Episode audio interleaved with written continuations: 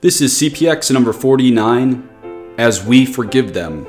We are in prayer, part 7 in the Catechism of Pope St. Pius X, page 52 in the Aeterna Press edition. Question and answer number 31 to 33. God give you his peace in nomine Patris et et Spiritus Sancti. Amen. Heavenly King, Consoler, Spirit, Spirit of truth, who art present everywhere and filling all things, treasure of all good and source of all life, come dwell in us, cleanse us, and save us you who are all good. Amen. In nomine Patris et Filii et Spiritus Sancti. Amen. Question number 31. What do we ask in the fifth petition? And forgive us our trespasses as we forgive them that trespass against us. Answer In the fifth petition, and forgive us our trespasses as we forgive them that trespass against us, we ask God to pardon us our sins as we pardon those who offend us. Question number 32 Why are our sins called debts? Answer Our sins are called debts because we must satisfy God's justice for them either in this life or in the next. Question number 33 Can those who do not forgive their neighbor hope that God will pardon them? Answer Those who do not forgive their neighbor have no reason to hope that God will pardon them, especially since they condemn themselves when they ask God to forgive them as they forgive their neighbor. So much for the words of the Holy Pope. Today's CPX is obviously on forgiveness of others, since this section is on the Our Father, where we pray, Forgive us our trespasses as we forgive those who trespass against us.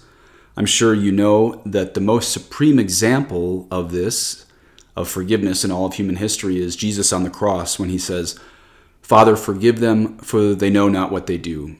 That's in Luke chapter 23. It reads Two others who were criminals were led away to be put to death with him, and when they came to the place that is called the skull, there they crucified him and the criminals, one on his right and one on his left.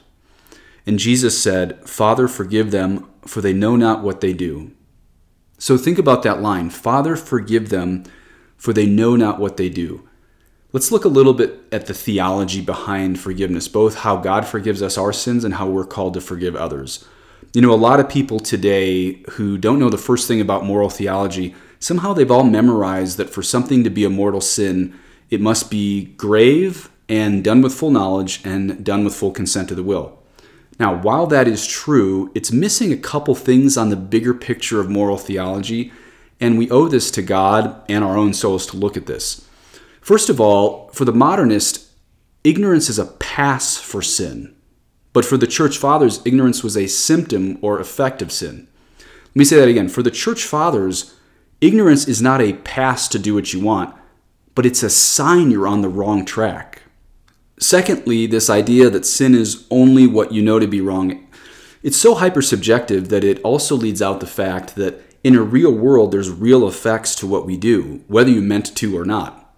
I mean, if you accidentally got drunk and went out and killed in your car a family of five, you can't say, well, that wasn't a mortal sin because I didn't know how strong the drink I was drinking was. But let's go back to that line Father, forgive them, for they know not what they do. A lot of people today would look at that and say, well, why in the world would Jesus pray for them to be forgiven if they didn't know what they were doing? Well, the church's moral theology delineates between invincible ignorance and vincible ignorance. Invincible ignorance is when there is no way you could have known the truth on a moral matter. Vincible ignorance is when you could have known the truth of a moral issue, but you chose not to research it. You chose not to get on your knees.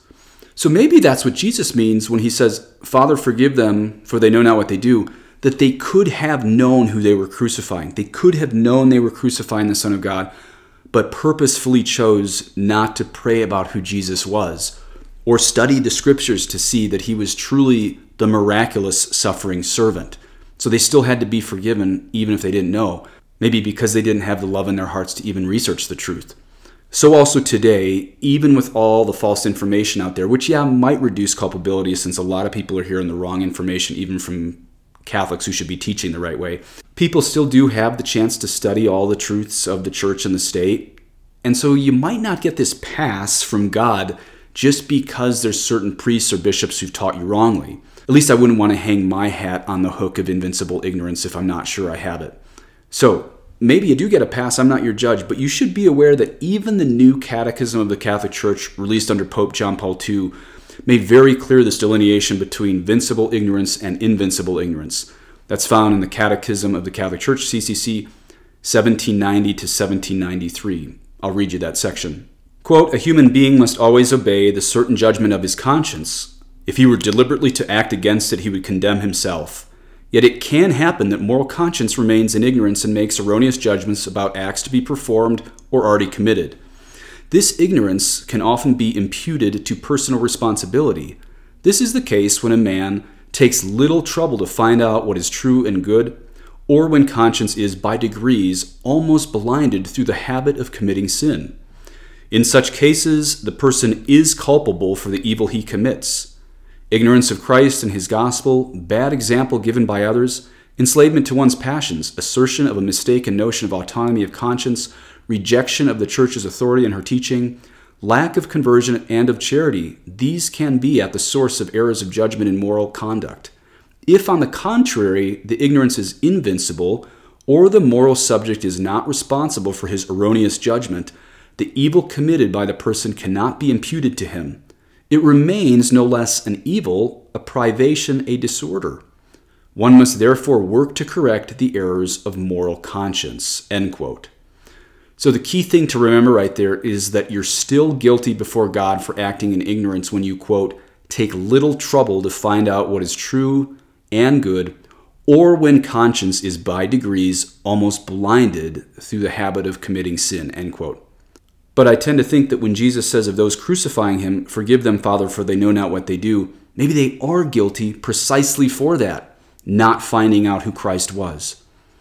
St. Bernard said this when you cannot excuse the action itself, make an excuse for the intention if possible by ignorance or carelessness.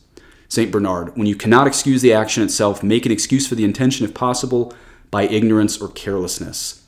So we're called to do that quite literally because our Lord said in Matthew 7, quote, Judge not that you be not judged, for with the judgment you pronounce, you will be judged, and with the measure you use, it will be measured to you.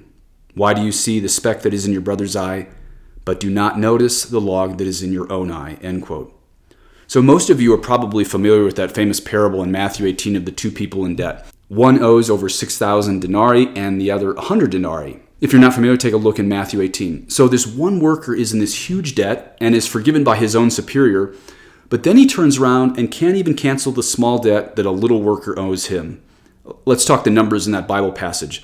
Denarius was an ancient form of currency, and all that's important to know mathematically is that 6,000 denarii is worth about 20 years of work. So, with the average American income being about 63,000 a year, that would mean 1.2 million dollars was forgiven him. That's what worker number 1 was forgiven according to modern terms, 1.2 million dollars. Now, 100 denarii was only 100 days wages, so in modern terms, the worker number 2 if he was also making 63,000 a year, that amount only comes to 17,000. Okay, so put all this together. Guy number 1 fails to forgive guy number 2 $17,000 after he himself was forgiven 1.2 million dollars. So our Lord is clearly making this analogy to what God forgave you. God's forgiven you 1.2 million dollars for your sins, but then you can't relieve a debt of $17,000? Now granted, there might be a few of you out there, probably not many, that might hear that and say, but you know what? My neighbor hurt me more than I've ever hurt Jesus. Well, the reason that's not true is because you and I have infinitely hurt God where we've only finitely hurt others. How? Because God is infinitely good and every sin against him is somewhat an infinite offense. St. Alphonsus Liguori once wrote, A single venial sin is more displeasing to God than all the good works we can perform. But you know, since our little human minds can't wrap itself around this idea of infinity. Jesus, in that parable in Matthew 18, gave us smaller numbers. Again, showing you that God has forgiven you $1.2 million, and He's just asking you to forgive after that 17,000. And if you don't, well, this is His response to you. Matthew 18, verses 32 to 34. Then his master summoned him and said to him, You wicked servant, I forgave you all that debt because you pleaded with me. And should not you have had mercy on your fellow servant as I had mercy on you? And in anger his master delivered him to the jailers until he should pay all his debt. The key words there, if you're thinking of not forgiving someone, is our Lord saying to you, I forgave you all that debt because you pleaded with me. And should you not have had mercy on your fellow servant as I had mercy on you? So hopefully you see how all this ties into CPX today of forgive us our trespasses as we forgive those who trespass against us. Quite a prayer to pray if we won't forgive others. Let's talk about forgiveness at the very practical level here because I think sometimes after hearing all this, people just feel guilty when they look at maybe how poorly they've forgiven others. I want to give you some encouragement at the practical level. One thing I personally believe, and I might be wrong about this, and I'm open to correction if you want to leave this in the YouTube comments, but I personally believe that we can sometimes be in a state of forgiveness towards someone who's hurt us while there's still some anger remaining in our emotions. Now, granted, perfect forgiveness probably means the dissipation of all anger in your heart eventually. And of course, it's very, very rare we should ever live out that anger. I think we traditionalists point to Jesus in the temple probably too frequently when we realize his whole life was gentleness. Um, but sometimes the devil can kick up emotions of anger in our heart when we're not acting on that anger and when we are truly praying for our enemies. And I think the devil can sometimes trick us into thinking we haven't forgiven someone just because there can be some remnants of anger in our heart. And I don't think that's that big of a deal. Why do I say this? Because God looks at the will more than he looks at your emotions. We know that for sure. Again, hopefully, all anger leaves us before death. But I think too many people today think they haven't forgiven their enemy if the devil just kicks some dust up in their hearts for past wounds. That's not true. If you're praying for someone, I believe there's a 90% chance you've forgiven them. Now, they may not be ready to reconcile to you. Your enemy may not be ready to reconcile to you, but you can still forgive him. I always say forgiveness is a one way street, but reconciliation is a two way street. In other words, you can forgive someone who did something terrible to you, but you don't have to trust them again until they make amends and apologize and seek reconciliation while really owning what they did. And even then, you're not required to trust an enemy again, especially if he betrayed you. Because being Christian doesn't mean we trash all boundaries or, like, for example, trust a kidnapper with your kids again. That's not Christian forgiveness. Boundaries still exist for the Christian. I mean, think about it. Jesus never would have said, Love your enemies if he didn't expect you to have enemies. So the idea you have enemies, that's not anti Christian. A Christian, a Catholic out there, probably has some enemies. Just look around at how half of our countries lost their minds, or maybe proven they lost their minds a long time ago in serious sin. It seems today that for anyone who stands up for the truth today, even doing so in charity and clarity, they're going to have a lot of people hate them, a lot of enemies. And we Orthodox Christians are not called to make false peace with them just so we can feel more quote unquote Christian by the end of the day and saying we don't have enemies. No, Jesus said, Love your enemies because he expects you to have some, but not to act on that in anger, of course. This idea that the Christian has no enemies, it's stupid and it's not based on the gospel because, again, if you speak or live the truth, people will hate you because they hated Jesus first. Now, that doesn't mean we go looking for a fight, but on the other hand, it also means that if you've been betrayed, you don't have to trust that person again. You still have to pray for that person, but you don't have to trust that person again. So let's look at one final topic that of boundaries. Okay, pretty random example here, but follow me down this rabbit hole for a minute. Imagine you are a person who doesn't believe in divorce, probably most of the listeners out there. But then your spouse leaves you and begins to become abusive to you and your kids, and then you fear for your children's safety, and then your spouse starts to fight for custody of those children. Now, again, you don't believe in divorce, and you're praying your spouse convert to Christ and be saved, but even amidst that, that doesn't mean you have to be a doormat. Christian forgiveness does not mean you have to be a doormat. As I said in a recent blog post, a narcissist, if you really study it from the point of view of modern psychology, is not a vain person, but someone who, because she can't control her own life, tries to control others. And if you've never read my blog, it'll be seen on the closing bumpers Padre Peregrino. But anyway, I'm convinced that more now than any time in history, there are mountains of narcissists trying to manipulate both their enemies and even their loved ones. Unfortunately, I've discovered that the only way to deal with narcissists is to cut them off. It doesn't mean we hate them, it doesn't mean we want them to go to hell.